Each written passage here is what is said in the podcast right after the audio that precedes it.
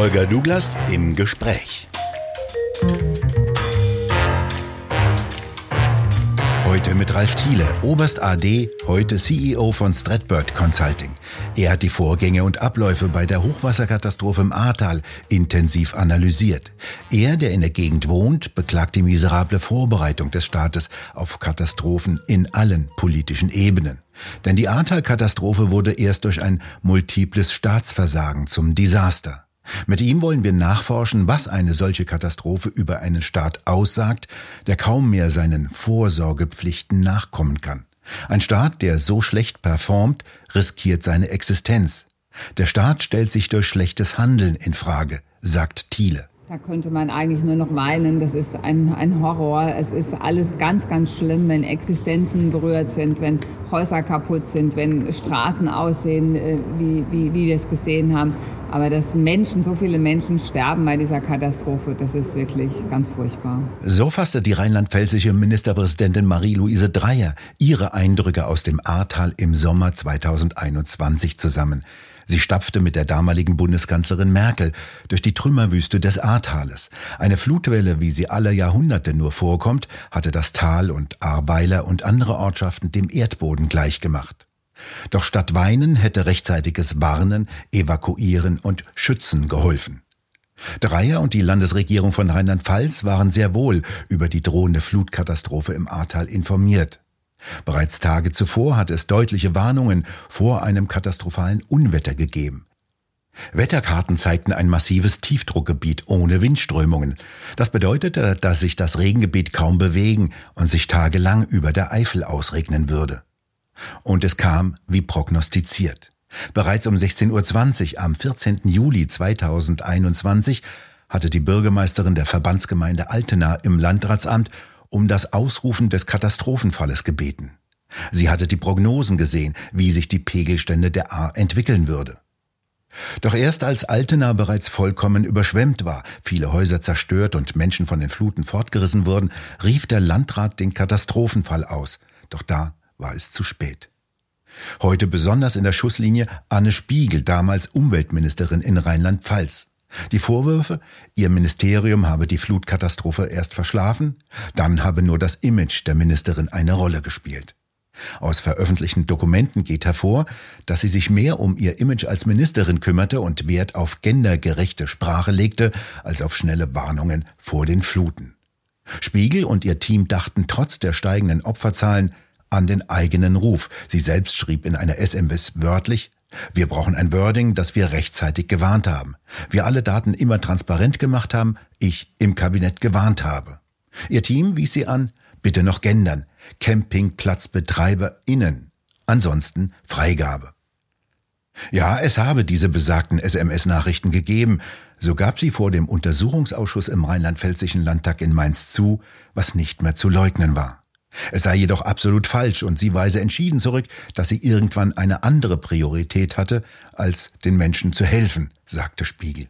Denn für mich stand im Vordergrund vom ersten Moment an die Situation der betroffenen Menschen, ihr schreckliches Leid, das ihnen widerfahren ist und auch die Situation der vielen Menschen, die Angehörige, Familie verloren haben, die Nachbarinnen, Kolleginnen verloren haben. Es sind Menschen verletzt worden. Es haben Menschen in dieser Nacht ihr Hab und Gut verloren und ihre Heimat.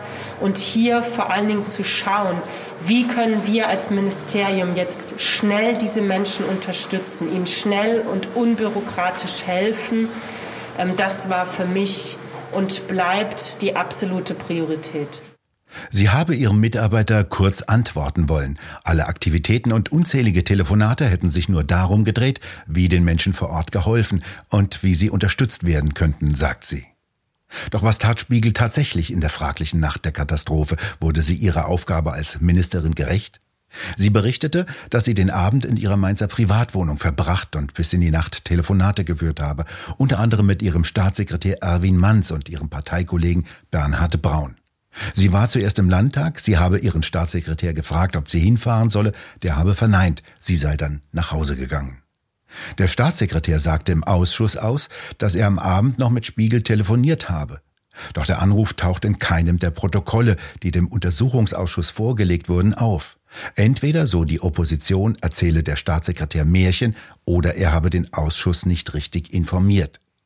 Spiegel sei nicht für den Katastrophenschutz zuständig. So versuchte der Obmann der Grünen im Ausschuss, Karl Bernhard von Heusinger, Spiegel reinzuwaschen.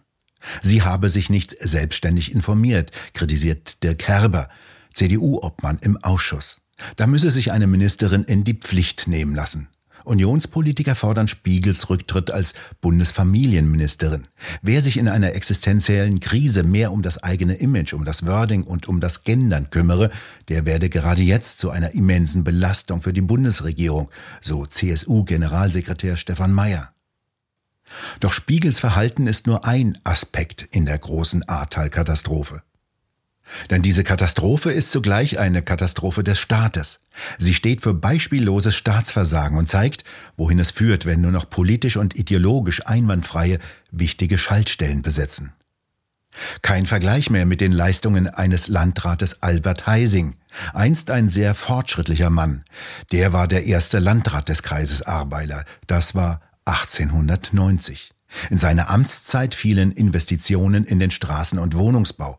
Er ließ mehr als 60 Volksschulen bauen und er wusste, was eine sichere Stromversorgung bedeutete. Er ließ ebenfalls die meisten Orte im Kreis Ahrweiler elektrifizieren. Und er ließ auch nach verheerenden Hochwassern die Ahr regulieren, Wehranlagen, Wassersperren und Schwellen aufbauen, um den Wasserfluss abzubremsen und die Wucht der Hochwasser zu mildern. Denn Hochwasser an der Ahr sind keine Folge irgendwelcher Klimaveränderungen, schon gleich gar nicht menschengemachter. Solche verheerenden Hochwasser suchten in schöner Regelmäßigkeit das enge und recht steile Ahrtal heim. So am 16. Januar 1739, am 21. Juli 1804, am 23. Juni 1888 und am 13. Juni 1910. Bereits am 16. August 1348 findet sich ein Hinweis auf die Hochwasser an der Ahr in einem Kaufvertrag, der eine Sicherungsklausel gegen Landverlust durch Flussbettverlagerung infolge von Hochwasser enthält. In unserem Jahrhundert moniert dann das durch und durch grün besetzte Umweltbundesamt, solche Querbauwerke stellen unüberwindbare Hindernisse für Fische auf ihrer Wanderung zu Laichplätzen in den Oberläufen dar. Kein Gedanke mehr an den Nutzen und Schutz. Diese Bauwerke wurden abgerissen. Dieser Umbau des Tales wurde als umweltpolitische Großtat gefeiert. Anne Spiegel freute sich seinerzeit darüber, dass die Wasserbremsen jetzt weg seien und dass die Fische freie Fahrt hätten. Allerdings hatte auch das Hochwasser freie Fahrt. Wo grüne Gedanken wüten, bleibt nichts als verbrannte Erde, so kommentierte ein Leser von Tichys Einblick. Die Ahrtal-Katastrophe wurde erst zum Desaster durch ein multiples Verwaltungsversagen. Das stellt heute Ralf Thiele fest. Er kennt sich mit Risikomanagement und sogenannter Resilienz aus, also der Widerstandsfähigkeit eines Systems. Er beklagt die miserable Vorbereitung auf die Katastrophe auf allen politischen Ebenen. Der Innenminister von Rheinland-Pfalz zum Beispiel habe den Krisenstab in der Flutnacht in der kritischen Phase mehr bei der Arbeit gestört, anstatt ihn zu unterstützen. Zudem sei Levens nicht gut genug auf den Ernst der Lage vorbereitet gewesen, so Thiele. Doch zu einem vollständigen Desaster wurde die Unwetterkatastrophe erst durch vollständiges Fehlverhalten von Behörden. Im Grunde gab es äh, Tage vorher schon Warnungen. Die Wettersituation äh, entwickelte sich so, äh, dass äh, europäisch gewarnt wurde, dass äh, auch äh, deutscherseits immer wieder darauf hingewiesen wurde, auf das Thema. Aber es ist wohl offensichtlich erstmal keiner darauf angesprungen. Und es zeichnet sich eigentlich so ein bisschen das Bild eines Dienst, äh, wie üblich äh, ab. Man konnte sehen, dass Wassermessstationen, äh, Wasserinformationen äh, ständig kontinuierlich weitergegeben wurden, aber die Zuständigen trotzdem normal Dienstschluss machten, weil sie ja sagten, ich habe ja all meine Meldungen abgegeben und es fehlte diese diese Fähigkeit von einer zuständigen Stelle oder von irgendeiner zuständigen Stelle, dass diese ganzen Daten zusammenzufassen und daraus eine Transferleistung zu generieren, hier bahnt sich eine Katastrophe an. Und das ist äh, multiple. Man kann sehen, solche Informationen lagen ja nicht nur bei Wasserbehörden vor, sondern äh, auch bei der Polizei, äh, bei der äh, Feuerwehr. Durchaus übrigens äh, kamen äh, solche Informationen auch in den Orten äh, an. Aber da hatte man ja nun auch 2016 gerade ein Jahrhundert Hochwasser gehabt und glaubte sich im Grunde gewappnet äh, nach dem Motto, schlimmer kann es ja nicht kommen. Das alles ist ja nicht neu. Hochwasser gab es schon immer. Das letzte liegt gerade 100 Jahre zurück. Wieder weitere 100 Jahre zurück, wieder ein schweres Hochwasser. Was passiert denn da? Ist die Menschheit nicht in der Lage, sich an große Katastrophen zu erinnern, wenn sie nur lange genug zurückliegen? Ich denke tatsächlich ist das ein, ein, ein soziales Problem. Also wer, äh, ich hatte zum Beispiel auch mal mit dem Deichschutz äh, an der Nordseeküste zu tun. Äh, da sind die Menschen, die in der Nähe des Deiches wohnen, eigentlich immer gewarnt, äh, was da passieren kann. Sie kennen diese Schrecken. Äh, sie sehen das auch in den Alpen, wo ja auch manche kleine Gebirgs Bäche zu reißenden Strömen werden und immer wieder äh, auch Leben kosten für Unbedarfte. Da sind auch da gibt es äh, so eine Art Awareness. Äh, Im Ahrtal tendenziell eben äh, eher nicht. Äh, das, äh, das muss man erstmal grundsätzlich sagen. Nicht so, desto trotz äh, muss man natürlich die Frage stellen, warum wurde denn dieses ganze Thema, das sich ja dann ankündigt, Zug um Zug, äh, äh nicht vorher äh, an dem Tag des, der Katastrophe zumindest äh, wahrgenommen? Man hatte ja schon ein paar Tage vorher diese Hinweise. Am Tag der Katastrophe äh, schiebt sich ja dann im Grunde die Wasserfront runter. Äh, ich finde es ganz bemerkenswert, der der königliche Landrat Heising, äh, wir reden jetzt äh, äh, eingesetzt Ende des äh, 19. Jahrhunderts, der der äh, damals eine Ordnung herausgab, der hätte in Müsch, das liegt bei Adenau, äh, so ab einer Schwelle von zwei Meter, zwei Meter fünfzig äh, eine Katastrophenwarnung herausgegeben. Also die äh, Müsch war sozusagen schon immer eine gute Beobachtungsstelle äh, bei vergangenen Katastrophen 1894, äh, 1910, äh, 2016, äh, wo man eigentlich das Unheil Stunden vorher wahrnehmen kann und sich dann entlang der A auf die Dinge vorbereiten kann, äh, dass wir das nicht äh, dazu lernen, zeugt eigentlich davon, äh, dass uns es uns nicht gelingt, dieses Thema Katastrophenschutz jetzt gerade in der Flutsituation ernst genug zu nehmen. Sieben Stunden hat ja die Welle gebraucht, bis sie durch das Ahrtal schießt und Ahrweiler zerstört.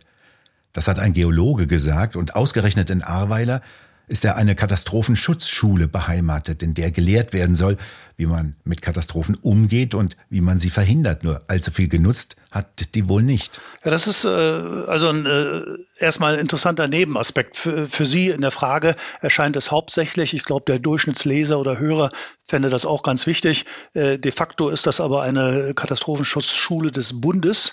Äh, und dann kommt ja noch das Land und dann kommt erst der Landkreis. Also wir sind äh, mehrere Ebenen sozusagen dazwischen. Und der Landkreis hatte in den letzten ja, Jahrzehnten äh, wenig Interesse äh, an Übung und Training im Katastrophenschutz Flut gesehen.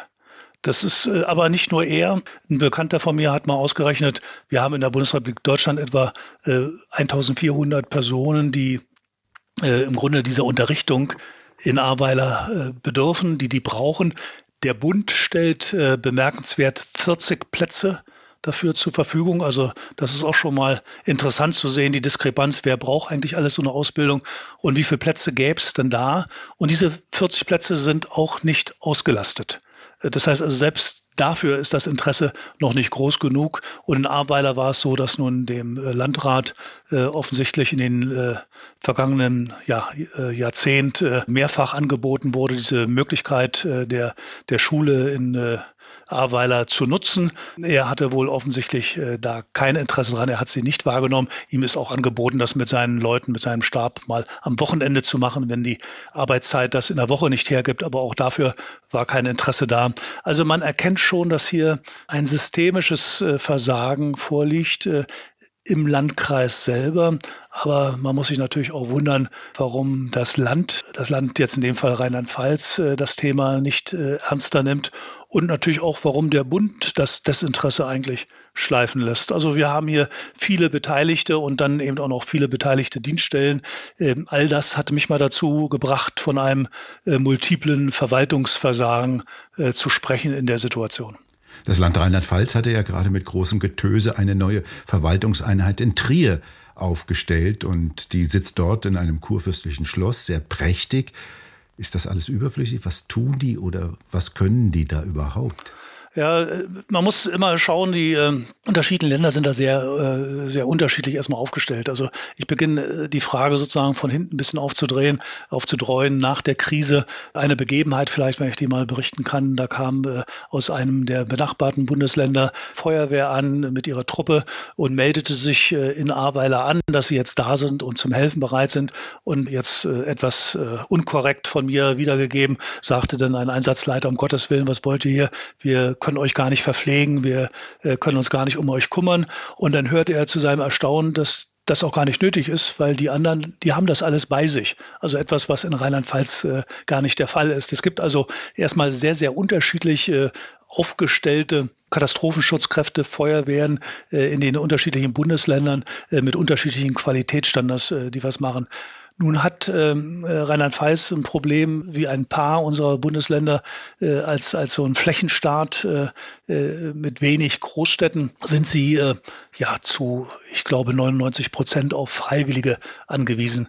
Das hat eben was Gutes und was Schlechtes. Das Gute unbedingt, und das muss ja auch weitergemacht werden, ist das Engagement der Bürger an, an und für sich, also auch für sich selbst äh, mit sich da einzubringen. Das ist sehr, sehr gut und sehr, sehr wichtig. Auf der anderen Seite weiß jemand, wenn jemand in Düsseldorf, in Hamburg äh, Berufsfeuerwehrmann ist, der hat natürlich eine ganz, ganz andere Erfahrung, der hat auch andere Mittel, der hat auch andere äh, Informationssysteme, äh, die ihn da unterstützen, äh, damit er da weitermachen kann. Also ist die Frage für Rheinland-Pfalz, jetzt komme ich so Richtung Trier, wie kann ich eigentlich so ein freiwilligen System so weit professionalisieren, dass sie den Nutzen von äh, Wissen von Berufs, äh, von Profis im Grunde hat, äh, auch moderne Technologien mitnutzen kann, aber trotzdem eben mit den Freiwilligen äh, im Grunde klarkommt. Daraufhin ist diese Stelle in Trier leider nicht zugeschnitten. Ich glaube, das ist der, der wirkliche Mangel, der da ist. Das ist eben so eine Alibi-Sammelstelle, die äh, äh, die wenig äh, zur Schlagfertigkeit des Katastrophenschutzes in Rheinland-Pfalz beigetragen hat. Und äh, solange der jetzt nicht so erprobt wurde wie in dieser Katastrophe, ist das vielleicht auch gar nicht so aufgefallen. Aber hier ist natürlich dramatischer Verbesserungsbedarf angesagt und man kann nur hoffen, äh, dass das jetzt diese verschiedenen Untersuchungsausschüsse, Enquete-Kommissionen äh, am Grunde nach vorne bringen. Mein Eindruck ist tatsächlich, äh, dass die Verantwortlichen Rheinland-Pfalz in den Feuerwehren, in der Polizei das genauso sehen, dass da was getan werden muss, so dass sie jetzt äh, sehr darauf hoffen, dass tatsächlich genug Schwung entsteht, dass, äh, dass hier eine deutliche Verbesserung der Fähigkeiten äh, entsteht, die sich eben nicht nur durch ein Mehr an Feuerwehrfahrzeugen auszeichnet, sondern eben insgesamt durch eine professionellere Aufstellung. Erschreckend ist ja das, was aus einer rot-grün bestimmten Landesregierung in Rheinland-Pfalz kommt. Dort hat man es nicht für notwendig befunden, Warnungen weiterzugeben, ja Gefahren nicht einmal rechtzeitig erkannt.